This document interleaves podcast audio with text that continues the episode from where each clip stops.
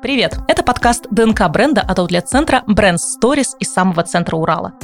Здесь мы будем говорить о брендах, моде и о том, как они влияют на нашу жизнь. Мы расскажем о концепциях известных брендов, а также поделимся лайфхаками выгодного шопинга с максимальными скидками. Здесь будет все, чтобы вы знали, как совершать покупки выгодно и быть стильными. Меня зовут Марина Степанова. Я стилист с многолетним опытом, безумно люблю моду и разбираться в ней, а еще тренирую компании по стилю и веду свой блог об осознанной моде. Если в предыдущих эпизодах мы закладывали основы основ, как собрать гардероб, что такое аутлет-центр и как эффективнее пользоваться распродажами, то в этом выпуске разберемся, почему люксовые бренды стоят дорого, какие есть минусы fast fashion и что лучше покупать в дорогих магазинах, а что в масс-маркете. В этом эпизоде у меня в гостях блогер и стилист Анна Наговицына. Аня, привет! Привет, Марина. Расскажи немножечко о себе вообще, чем ты занимаешься. Я персональный стилист уже почти 8 лет. Я работаю непосредственно с персональными клиентами, то есть я хожу на шопинг, разбираю гардеробы, веду свой курс, чтобы девочки умели работать со своим стилем, э, могли покупать сами одежду и ну, разбирали свой гардероб. Вот как раз о шопинге мы сегодня будем говорить. И самая такая интересная для нас сегодня тема – это вообще поговорить о разных сегментах брендов. Ну, давай начнем с такого вечного, наверное, вопроса. Почему часто бывает, что одна и та же вещь в разных магазинах стоит по-разному? Ну, к примеру, там черная футболка. В одном магазине она может стоить 500 рублей, а в другом магазине 15 тысяч. И, казалось бы, и там, и там просто черная футболка. Вот почему так бывает? Из чего вообще складывается цена вещи? Во-первых, да, такое есть. И это хорошо, я считаю, потому что это некий уровень, да, и уровень повышения нормы своей личной, да, и вообще бренды это круто, мне кажется, потому что ты можешь себе в какой-то момент времени позволить не за 500 рублей, да, футболку, а за 5000 рублей, а потом и за 10, а потом и за 20 и так далее. Чем отличаются во-первых, бренд – это имя. Имя всегда, оно работает, да, потому что имя важно для всего. Для нас, как стилистов, да, для футболок, для машин. Имя важно. Поэтому и цена повышается, если имя более известное. А затем качество. Качество действительно отличается у футболки за 500 рублей и у футболки за 15 тысяч рублей. И если это сравнить вот так вот вместе, ну даже не сравнить, вышел из одного магазина, зашел в другой, ты увидишь эту разницу, ты поймешь качество. Тем более те люди, которые стремятся к качеству, они прямо замечают эти моменты. Понятно, что некоторые могут говорить, да что такого, ну, черная футболка, ничего в ней нет особенного. Но на самом деле особенности есть, и э, если кто-то задастся целью да, понять эти особенности, вы поймете. Ну, то есть, получается, психологический аспект, он, кстати, такой очень интересный. А, разные категории брендов существуют для того, чтобы люди разные чувствовали себя по-разному. Я думаю, да, это такая интересная мысль, которую можно как-то ну, продолжить да, я сейчас э, люблю эту тему, поэтому, да, мне кажется, это круто. Зависит от имени и зависит от качества. А вот это вот качество, оно вообще из чего конкретно состоит? Вот те же черные футболки, и там хлопок, и там, к примеру, хлопок, и там 100% хлопок, и там 100% хлопок. Вот из чего конкретно, из каких пунктов, моментов состоит вот это качество? Во-первых, нужно обращать внимание на швы, как они обработаны, чем они обработаны. Это очень важно. Где-то торчат нитки, например, а где-то их вообще не найти, если даже будешь искать. Это уже первое качество. Второе, конечно же, ткань. Ну, всегда и во всем отличаются ткани. Ткань может быть тоже стопроцентный хлопок, но она может быть, там, не знаю, через неделю она уже вытянется и порвется, да. А может там жить, не знаю, сто лет и ничего с ней не будет, да, как, например, в Советском Союзе у нас ткани были, да, до сих пор все носим и ничего с ними не происходит. Или у меня, например, мама покупала белый джинсовый комбинезон в 90-е. Он у меня до сих пор лежит, с ним ничего не сделал. Белый. Белый. Представляешь? А он еще желтеет, еще белый цвет да, бывает, да? Даже да, просто да. лежит вещь в шкафу и просто теряет цвет. Поэтому качество ткани, конечно же, влияет. Чем дороже бренд, э, тем качество лучше. Но понятно, что это не всегда, да? Не всегда бывает такое. Ну, чаще всего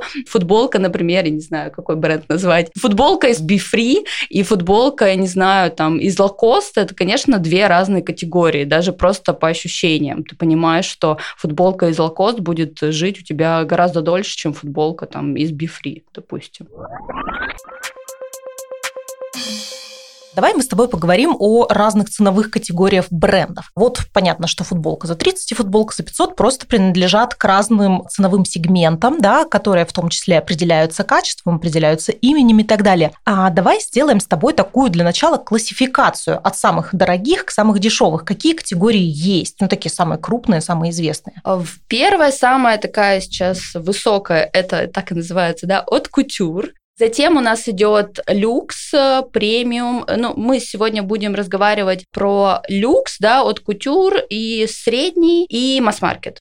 Отлично. Давай тогда начнем с тобой с от кутюр. Вообще, что такое от кутюр? Да, мы уже... И от каких таких кутюр, да? От каких кутюр. А, да, мы уже поговорили об этом, что многие люди думают, что от кутюр это реально от кого-то. От каких-то кутюр. От каких-то кутюр. Но на самом деле слово от это высокое означает, высокая мода. И от это высокая, а не от.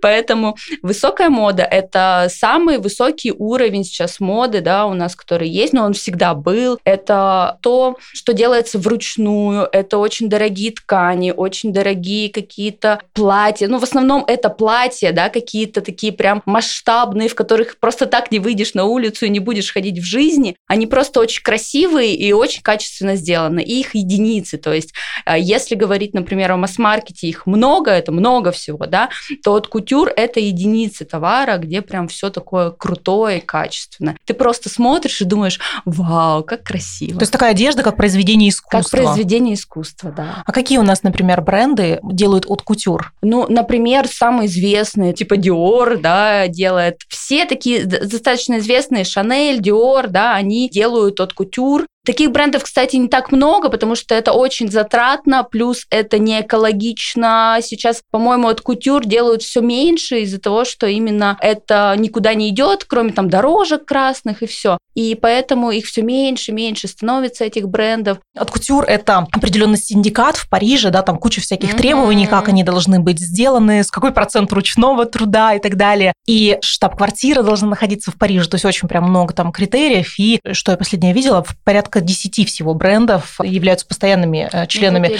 Да, там прямо какие-то единицы, и есть еще какие-то бренды, которые туда попадают э, разово, там на один, на два э, непосредственно показа. Но это такая действительно история, как будто бы не про 21 век. А ты сказала, что это не экологично. Вот почему это не экологично? Это же вроде бы единичный экземпляр. Наоборот, казалось бы, это как раз и есть экологичная история. Вообще экология – это про то, что должно много раз использоваться. Да? Платье, которое от кутюр, оно используется один раз. Никто не наденет второй раз платье, которое носил кто-то другой, например, да, на другом мероприятии. И просто сшито платье, затрачено очень много ресурсов, ткани, бисера и так далее, и оно используется только один раз. В нашем, э, ну, я еще просто такой сторонник экологичности, я разделяю мусор, там, да, стараюсь ходить со своей бутылочкой для воды.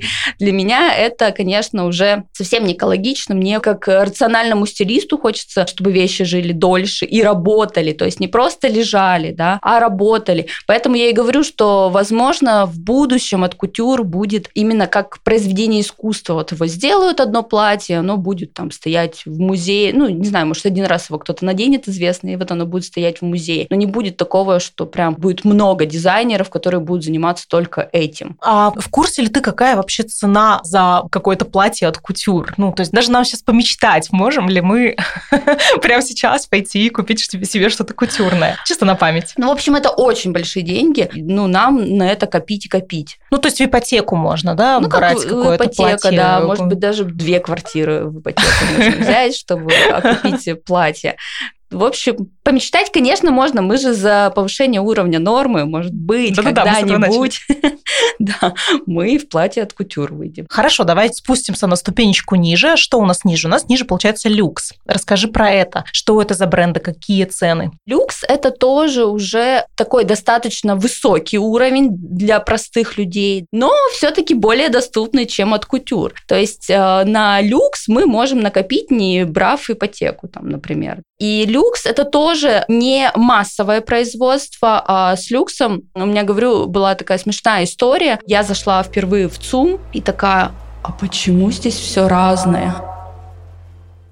Почему все вещи разные? Нет, вот как заходишь в масс-маркет, в один магазин зашел, в другой магазин зашел, все одинаково. Везде один и тот же формат, только немножко там цвета отличаются, может быть, или фактуры. А заходишь в люкс, и ты видишь, что все разное, все единичное. То есть один бренд придумал, он придумал, да, это его лекало.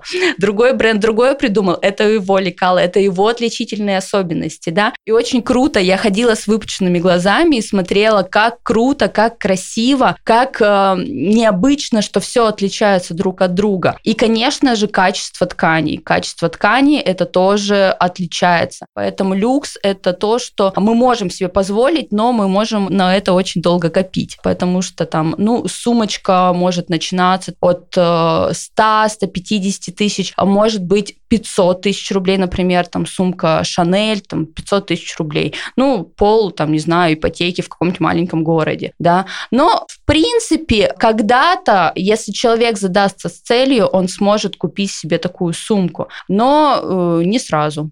Я мечтаю о сумке Шанель за 500 тысяч рублей. У меня она уже лежит в виш-листе.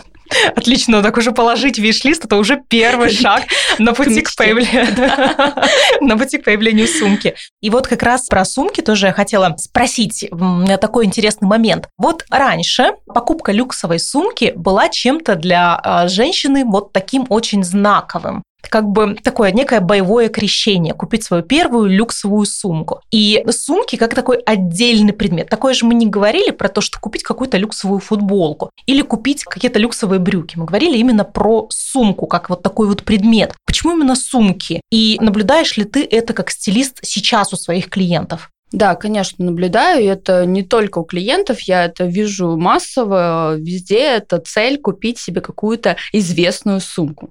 Если говорить о том, почему именно сумка, я думаю, это потому что вот футболку ты поносишь два раза, и, возможно, потом ее уже все никуда не перепродать, да, ни, ничего с ней не сделать, она может уже выглядеть не так классно, как она выглядела в начале. А с сумкой все гораздо проще. То есть она, во-первых, э, будет служить дольше. Ты можешь ее носить с многими другими образами, не только в одном каком-то да, а, образе. Ну, то есть она такая многофункциональная вещь, и э, ну, некоторые даже же покупают сумки и просто кладут на полочку, как в коллекцию, да, например, как Эрме покупают, и вот все у тебя лежит, оно и лежит. Никто даже с ними не ходит никуда. Кто-то вот покупает, чтобы вот достичь своего там что максимум это или нет еще какого-то какого-то какой-то цели в жизни достиг, да, купив сумочку Шанель, например. Поэтому сумка, ну это мое мнение, я особо не думала об этом никогда, но сумка, да, все стремятся к сумкам. А какие-то еще есть такие же люксовые предметы, которые являются таким объектом вожделения? Все, вот я хочу, как сумочку Шанель, но что-то еще. Скажу лично про себя, да, чтобы я выбрала, я бы выбрала сумку, я бы выбрала какую-то обувь классную, прикольную, интересную, возможно, какую-то знаковую обувь именно марки определенной. Кто-то, возможно, выбирает, начиная с наименьшего, это духи, да, я просто не пользуюсь духами, у меня нет этой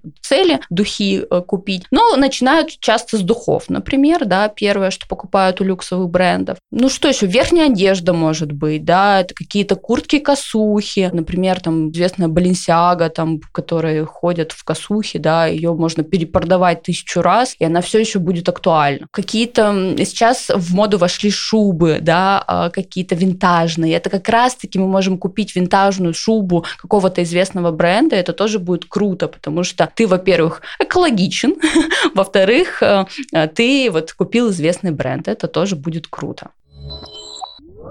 А сейчас мы на минуту прервем наш диалог, чтобы узнать очередную историю бренда за 60 секунд.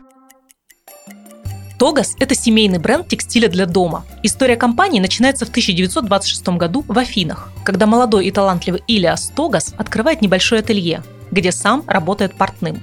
В конце Второй мировой войны Илиас развивает свое производство, дополняя его магазинами розничной торговли, предлагающими услуги индивидуального пошива. Так была основана компания, которая известна по сей день во всем мире как Дом текстиля Тогас. В 70-е годы бизнес переходит к сыновьям Илиаса – Павлосу и Димитросу Тогас. Задействовав мощности фабрики и уникальные знания, полученные от отца, они создают коллекции расшитого текстиля для дома. А в 1995 году во главе бизнеса становится уже внук основателя Костас Тогас. В это же время в ГУМе открывается первый монобрендовый бутик Тогас. В 2000 году в Москве открывается первое ателье Тогас Кутюр. Профессиональные дизайнеры воплощают в реальность самые разные проекты по пошиву штор, покрывал и другого текстиля с использованием изысканной коллекции тканей и аксессуаров. В 2012 году компания открывает свое креативное бюро в Афинах, где команда европейских дизайнеров вдохновленно работает над новыми продуктовыми коллекциями. В 2016 году открывается флагманский бутик в Нью-Йорке на Пятой авеню.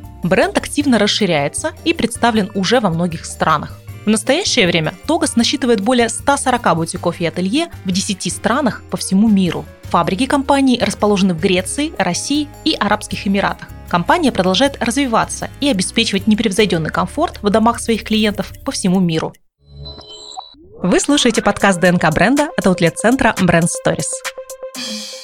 А вот скажи, ты работаешь стилистом 8 лет. Как изменилось за это время отношение людей к люксовым брендам? Стало ли больше людей, которые это хотят покупать, или стало меньше? Тут же я могу судить из своей практики, mm-hmm. да, конечно же, это одно, а то, что происходит в мире, это другое, да, потому что все равно мы растем, мы идем там от масс-маркета, раньше там мы одевались в Остине и Села, да, а сейчас мы там уже хотим там какой-то средний сегмент, да, поэтому у меня спрос вырос. А по жизни, мне кажется, всегда было так, то есть всегда были те, кто хотел люкс, и всегда были те, кто говорил, да зачем хотеть люкс? То есть две категории людей. Те, кто хочет, и те, кто, ну, как бы хочет, возможно, в глубине души, но говорит, да нет, зачем? То же самое. Поэтому, мне кажется, всегда так вот было. Угу. Какой такой процент? Причем часто бывает, что этот процент не зависит от дохода, а зависит больше от психологического составляющего. Психологического, да, да, да, да. Раньше я тоже такая люкс,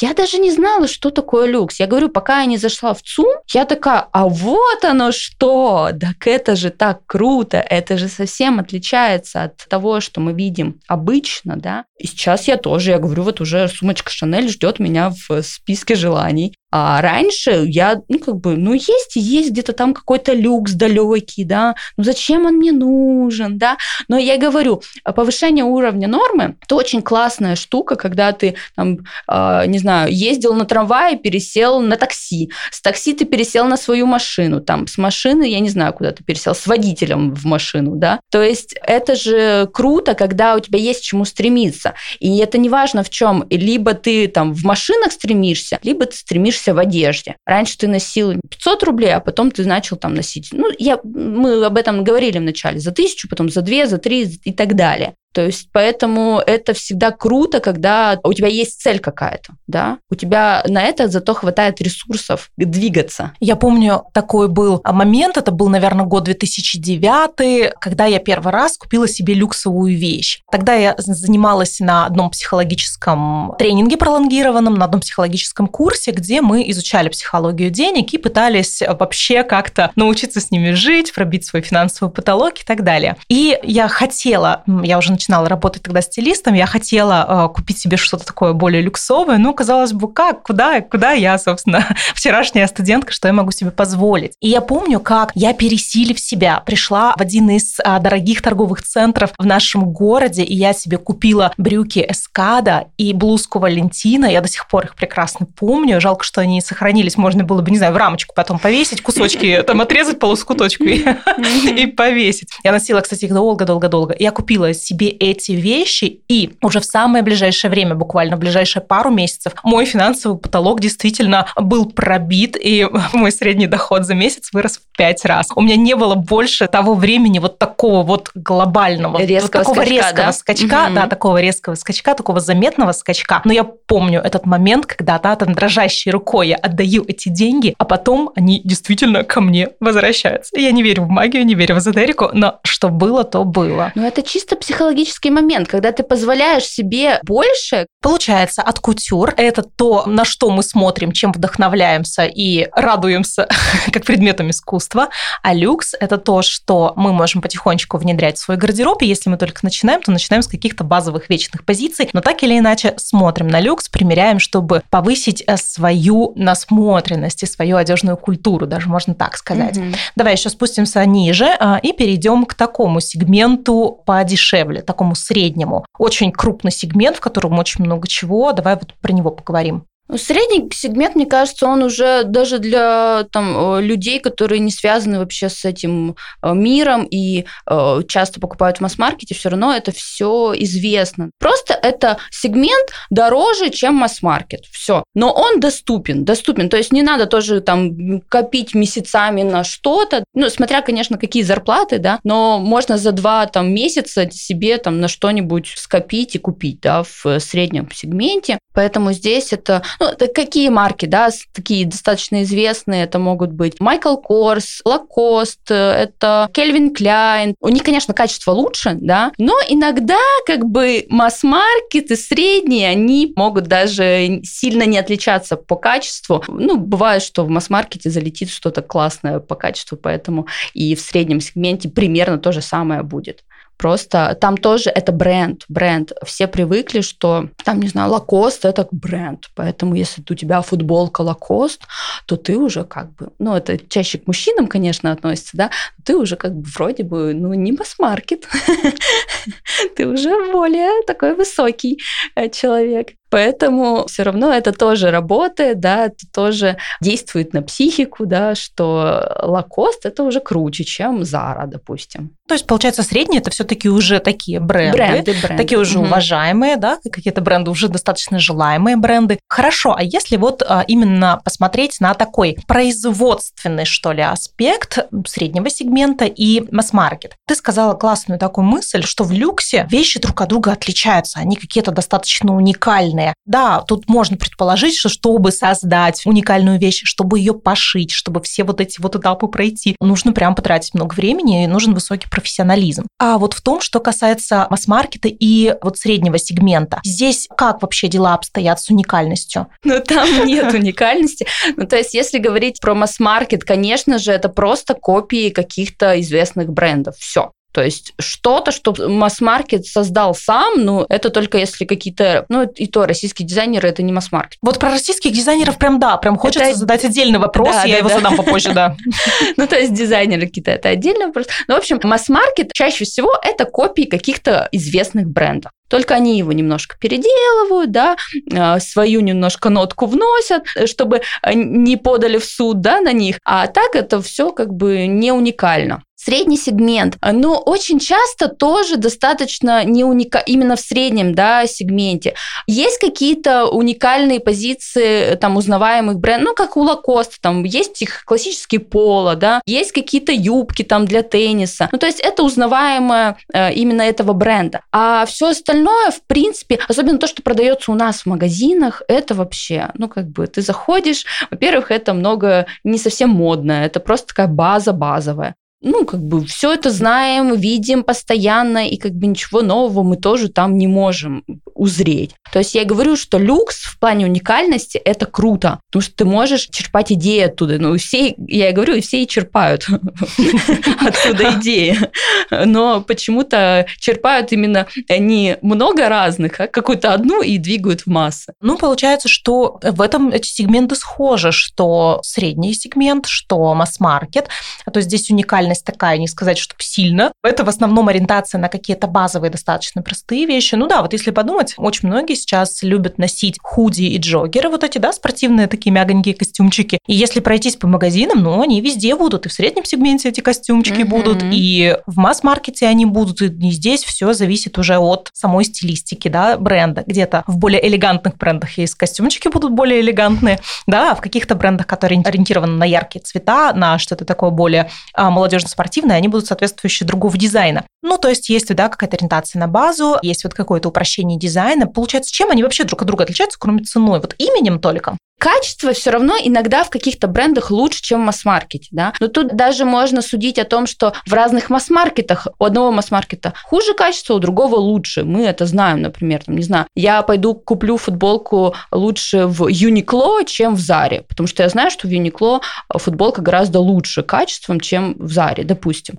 То же самое можно там сказать, куплю футболку в Лакосте для мужа, нежели, например, в Заре. То же самое, да, потому что я знаю, что качество там точно будет лучше. Здесь, наверное, нужно знать бренд, да, нужно знать, что у него хорошего качества, там, как оно сидит хорошо, плохо. Ну, сейчас у нас оверсайз в моде, да, лекала не особо сейчас классно, но все равно лекала отличаются. Лекала может сесть, может не сесть. В каких-то брендах классные лекала, и вот они классно садятся, поэтому спокойно можно туда идти и покупать, прям, знаешь, там, один месяц, второй месяц, ты знаешь, что будет хорошо садиться, и поэтому ты покупаешь там футболки, допустим. А вот как, например, человеку, ну да, там приходит девушка в торговый центр, она видит достаточно много магазинов кругом, как ей понять, если можно такое понять, да, не заходя в бутики, где средний, там немножко подороже, да, и где масс-маркет, там немножко подешевле. Как это можно вот так вот сходу, не заходя, увидеть? Самое простое. Если это средний сегмент, там никого не будет практически. Прекрасно. Если это масс-маркет, то там, скорее всего, очереди, куча людей, вещи валяются. А в среднем сегменте обычно все ровненько лежит, ровненько висит. Мало людей, очень мало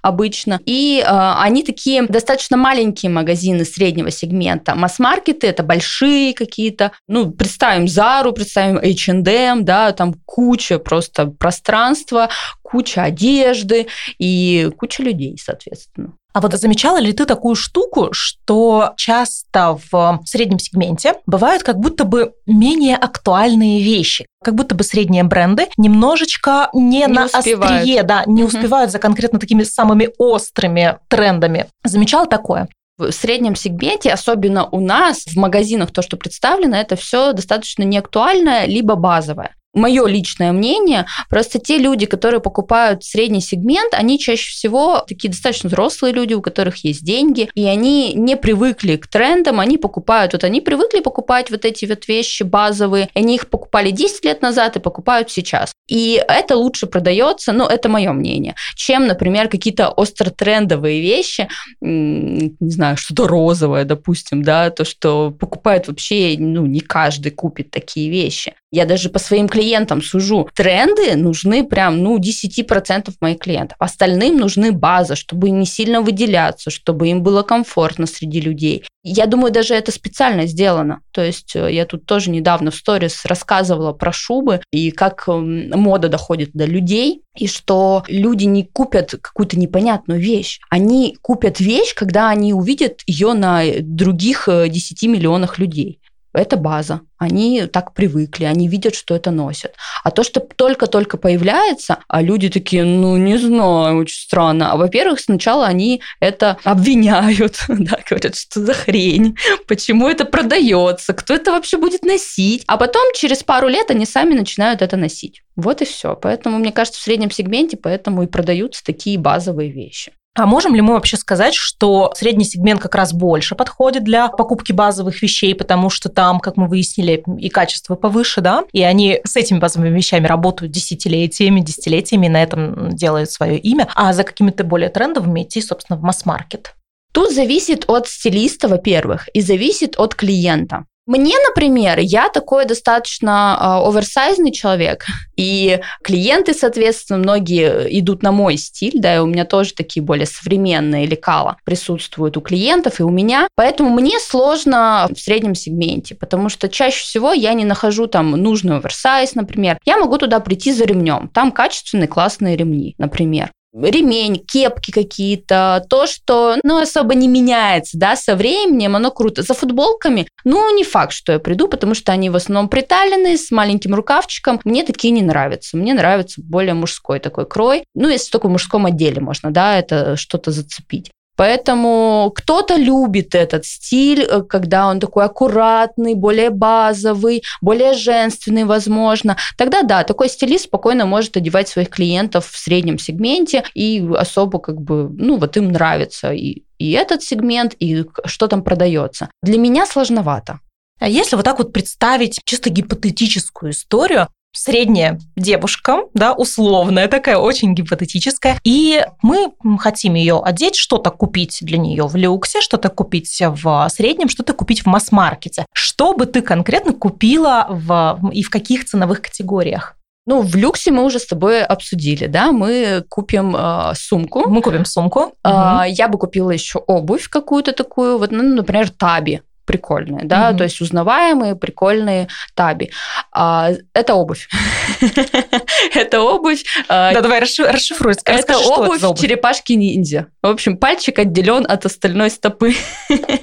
Затем э, ремень можно купить будет в люксе, да, если есть бюджет на люкс. Можно какую-то верхнюю одежду купить в люксе, потому что верхняя одежда часто носится, ну, долгое время, например, да, и ее можно, и она может служить и в следующем сезоне, и через два года, и так далее. И добавить сюда винтажную шубу, о которой мы ну, говорили. Можно винтажную, mm-hmm. да, можно винтажную шубу, но не все будут к этому готовы, к винтажной шубе. Если говорить про масс-маркет, да, обычно, ну, такая обычная схема. В масс-маркете мы покупаем тренды, потому что они быстро выходят выходят из моды, они яркие достаточно, да, и долго человек это не будет носить, поэтому зачем покупать что-то слишком дорогое и потом это не носить? Мы же э, там за рациональный шопинг, да, поэтому меньшее количество трендов мы покупаем в масс-маркете. Ну и средний сегмент, как мы с тобой сказали, да, что это база, тут можно уже что-то купить базовое. Ну просто найти бренды, которые более-менее современные. Ну да. или подходят под твой стиль непосредственно. Или подходят под близки. стиль клиента, да, или под мой стиль, да, в, в чем комфортно мне будет работать. То есть маленький процент будет трендов, маленький процент каких-то таких вот люксовых вещей, а все остальное это будет база.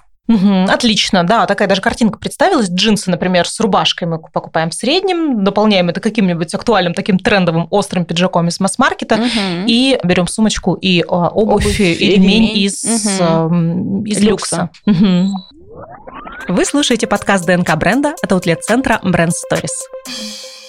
Давай теперь мы с тобой поговорим про непосредственно масс-маркет. И в масс-маркете, я думаю, что многие слушатели слышали такое понятие, как fast fashion или быстрая мода. Вообще, давай как-то разграничим с тобой масс-маркет и fast fashion. Это одно и то же или все-таки это отличается? Ну, fast fashion – это же такое понятие, просто быстрая мода, да. Масс-маркет, э, он просто старается угнаться за fast fashion, но не все тоже марки могут угоняться за ним. Некоторые марки не успевают э, за какой-то fast fashion. Но fast fashion – это быстро, это то, что быстро меняется. Но так как сейчас в моде экологичность, fast fashion тоже немножко притормаживается. Да, каждый сезон появляется что-то новое, но все равно нет такого, как, например, там 7 лет назад, когда ну, действительно быстро менялись, там каждый сезон что-то появлялось прям очень новое, и то старое уже нельзя носить, это вот можно носить, там следующее будем носить там через полгода новенькое снова. Сейчас все равно не так. Сейчас мы можем носить вообще все, что у нас есть в гардеробе,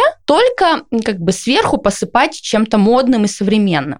Вот э, мне нравится этот подход, да, что мы живем в классное время, когда можно ну, практически все. Все, можно приталенное, можно оверсайз, можно короткое, можно очень длинное, можно такое, можно секое, можно закрываться, можно совсем оголяться, там, например, да. Поэтому даже те вещи, которые, там, не знаю, мы носили два года назад, их до сих пор можно носить. Я даже сегодня пришла в ботинках, которые были модные прям на пике, там, года три назад, по-моему, но я до сих пор их ношу, потому что, ну, в некоторые луки мне классно вписываются, я тем более за рациональные покупки, которые мы носим очень долго, и поэтому, в принципе, я могу это носить. Но я дополнила это брюками карго, которые очень модные сейчас, да, и таким базовым, можно сказать, э, свитшотом. Поэтому образ в целом у меня выглядит современно. Но если мы бы надели ботинки, которые мы носили три года назад, о, там, не знаю, брюки, которые мы носили три года назад, и там свитшот три года назад, то тут, скорее всего, возникли бы какие-то вопросы, если ты стилист да,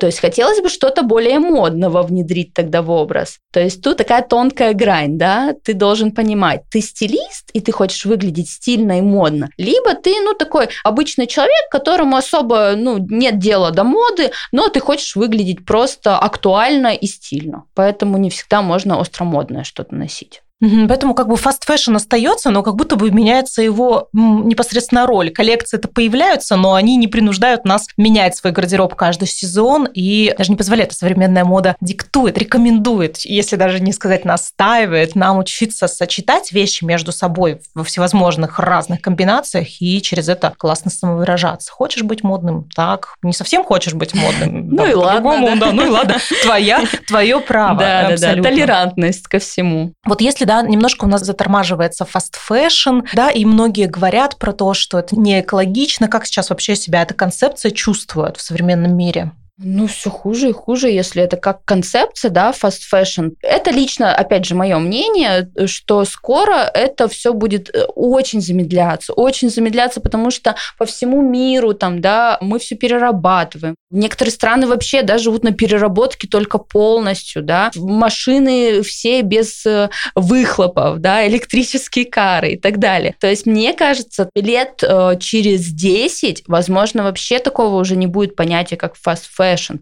Это будет, как, знаешь, в 20 веке десятилетиями у нас будут носить одно, через 10 лет другое, через 10 лет третье. Возможно, будет так мы все равно, я думаю, не будем стоять на месте. То есть мы не будем ходить в одном и том же сто лет. Ну, то есть, как было там в 18 веке будут все равно какие-то появляться новинки, новинки. Мы уже без этого не сможем жить, но мы привыкли, что у нас все меняется, мы бежим все время куда-то, да. Все равно это будет, но не в таком количестве, как это было там три года назад, когда все, все, все быстро, ты не успеваешь, ты купил только там какие-нибудь Баленсиагу, а на следующий год она уже не модная, да.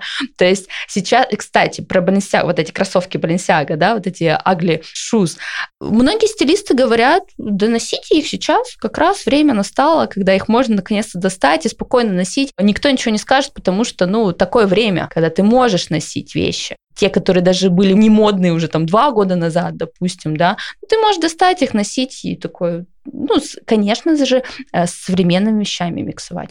И тоже будешь выглядеть современно. А вот почему так получается? Знаешь ли ты, что вот вещи в масс-маркете вот так вот ну, не живет? Мы уже поговорили про ткани, может быть, есть у тебя какие-то конкретные истории. Как знаешь, мне один знакомый рассказал, он был в каком-то городе на экскурсии на заводе и увидел лампочку, которая там висит уже более 100 лет, и с ней ничего не сделается. Mm. То есть это вроде бы лампочка, просто mm-hmm. лампочка, но она вечная. И на экскурсии рассказывали, что так и были лампочки спроектированы. Но потом, когда производители поняли, что никто не будет покупать эти лампочки, когда они купят себе по лампочке да, да, такой, да, да. они всю жизнь будут жить с ними, и, в общем-то, за новыми лампочками не придут. Да, где, где доход, пора закрываться. А знаешь ли ты про что-то такое с одеждой? Как-то вот делают ли производители что-то такое с тканью, чтобы ты через месяц захотел купить себе новую футболочку? Конечно, я расскажу свой секрет личный. Отлично, давай.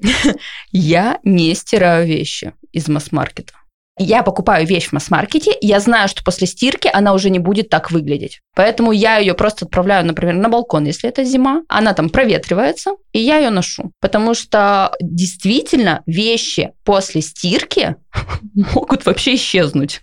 Действительно так. То есть э, могут, например, брюки, как у меня это произошло с брюками из масс-маркета, они просто стали на два размера меньше. Я их не надела ни разу из-за этого. Поэтому, конечно, масс-маркет создан для того, чтобы люди постоянно обновляли свой гардероб. Купил футболку, опять ту же самую, да, особенно там в каком-нибудь недорогом масс-маркете, и пришел за ней через две недели. Поэтому я часто клиентам говорю, лучше купить чуть дороже, но это будет служить дольше, нежели там потратить на распродажи за 500 рублей купить, глаза закрыть, да, и просто видеть ценники вот эти 500 рублей и все покупать. А потом ты не будешь это носить или оно там у тебя исчезнет через э, месяц ношения. Потому что они, ну, некачественно сделаны вещи. Конечно, производители делают так, чтобы мы все покупали, покупали, покупали, и fashion для этого сделан, чтобы мы покупали, покупали, покупали. Но мы-то знаем. Мы-то знаем, у нас для этого есть свои приемы да. Но все-таки рано или поздно вещь придется стирать, так или иначе. Вот расскажи, какие-то, может быть, есть у тебя лайфхаки по стирке, по уходу за вещами, как сделать так, чтобы, ну, ну хотя бы чуть-чуть подольше пожила? Ну, первый лайфхак – это ручная стирка. Ты просто стираешь тихонечко на руках. Второй, ну, есть, э, но не всегда, вот не все вещи выживают даже после лайтовой стирки в машинке. Поэтому лучше либо на руках. Если говорить про экологию, сейчас более экологично не стирать вещи, а промораживать на улице. Это прям есть такие вот, если... Ну, я просто экологиня такая, ну, не сильно ярая, но достаточно. Поэтому я такая говорю, о, мой приемчик, оказывается, работает. Оказывается, я так уже давно делаю. Поэтому вот такие лайфхаки, чтобы вещь не исчезала. А вот вообще мы видим сейчас в блогах, в интернете, что люди миксуют между собой вещи разных ценовых категорий. Вот есть какая-то формула, сколько у тебя должно быть в образе люксовых вещей, чтобы ты выглядел дорого? Или от этого вообще сейчас ничего не зависит? Тут зависит вообще от региона. Если ты хочешь выглядеть дорого в Москве, это одно. Если ты хочешь дорого выглядеть в Екатеринбурге, это совершенно другое. Конечно, в Екатеринбурге выглядеть дорого можно даже просто взять реально более дорого выглядящие вещи и все. Там даже не всегда влияет, в люксе ты или не в люксе. Потому что пуховик из Бершки и пуховик от какого-то российского дизайнера – это две совершенно разные вещи. Они будут выглядеть по-разному. То есть от российского дизайнера ты будешь выглядеть дороже. В Бершке ты будешь выглядеть дешевле. Но не всегда, понимаешь, нужно выглядеть дороже. Да, не всегда хотят люди. Например, если, как я сегодня одета, я одета в таком casual стиле. Casual стиль не предполагает выглядеть дорого, да. Но у меня сумка там, например, Юзефи, вот. Но он такой добавляет изюминку немножко, да, в такой расслабленный, можно сказать, пацанский образ, да. А если говорить про Москву, ну там, конечно же, считывают бренды. Там сразу же ты так, ага, ты одет. Угу, так, у тебя сумка Dior, куртка у тебя, ага, тут это все. Так ты посчитали, посчитали, посчитали, посчитали, сложили ценник в голове. И такой, да, этот человек выглядит дорого. Хотя он может даже выглядеть нелепо, некрасиво, не стильно. Понимаешь, да? Ну там Киркорова смотрим, бренд с ног до головы. Но не всегда это классно выглядит. да, но дорого, дорого, очень дорого. Поэтому процентные соотношения, ну, я говорю, тут главное, ты сумку взял люксовую, и больше, в принципе, ничего не надо. Потому что сейчас даже те, кто любят носить люкс с ног до головы, они одеваются в Заре иногда. То есть в этом ничего плохого нет. Ты берешь сумку Шанель, но при этом у тебя, не знаю, костюм из Зары. Это вполне сейчас реально и нормально. И аксессуары как подтягивают за собой. И аксессуары могут, да, быть какие-то крутые, прикольные. И тоже, кстати, не от люксовых брендов. В таком, в, взять какой-нибудь Viva La Vica. Они все равно выглядят круче, дороже, и, э, ну, такой более средний сегмент, да, украшений, и все, и ты уже выглядишь, ты тот же надеваешь трикотажный костюм, берешь сумку люксовую, надеваешь украшения, и все, ты уже выглядишь дорого. И давай для завершения такой блиц-опрос для тебя. Аня, люксовый бренд или масс-маркет? Что выберешь для себя? Ну, пока масс-маркет, но стремлюсь к люксу. Выглядеть дорого или не идти на этом поводу? А, не всегда идти. Самый простой способ выглядеть стильно. Э, слушать советы стилистов. Беспрекословно. И какие бренды на тебе сейчас надеты? На мне сейчас э, российские дизайнеры и масс-маркет, и есть средний сегмент. Рикоко, Зара, Бершка и Левис. И Юникло. Аня, спасибо тебе за разговор, за твои примеры, за то, что все ты так хорошо нам и понятно объяснила. Пожалуйста, приходите еще. Были рады вас видеть. Пока. По сути, знание сегментов и их сильных сторон поможет нам грамотно распределить бюджет на шопинг и создать долгоиграющий, а значит осознанный и экологичный гардероб. Мы можем в своем шопинг-листе даже сделать отдельную колонку, где заложим бюджет на будущую покупку и прикинем магазины, где эти вещи будем смотреть. Базу или то, что мы будем носить долго и часто, можно покупать в брендах среднего сегмента. Все-таки они про качество. Или искать у российских дизайнеров. Ориентируйтесь на проверенные временем лаконичные модели, которые не надоедают. Что-то остромодное или для настроения мы можем покупать в масс-маркете. Эти вещи придут в негодность, успев отработать свое. Ну а если мы хотим сделать в свой гардероб настоящую инвестицию и купить такой ремень, сумку или куртку-косуху, которую захотим потом передать своим детям, то отправляемся в люкс. А в образах между собой это все миксуем. И помним, что сегодня на самом-то деле нет устаревших или каких-то неправильных вещей. Все дело в сочетаниях. Вы слушали подкаст ДНК бренда. Первый подкаст в России от аутлет-центра Brand Stories из самого центра Урала. Следующий эпизод подкаста ДНК бренда выйдет через неделю. Слушайте нас на популярных стриминговых сервисах Яндекс Музыка, Apple и Google подкасты и Castbox.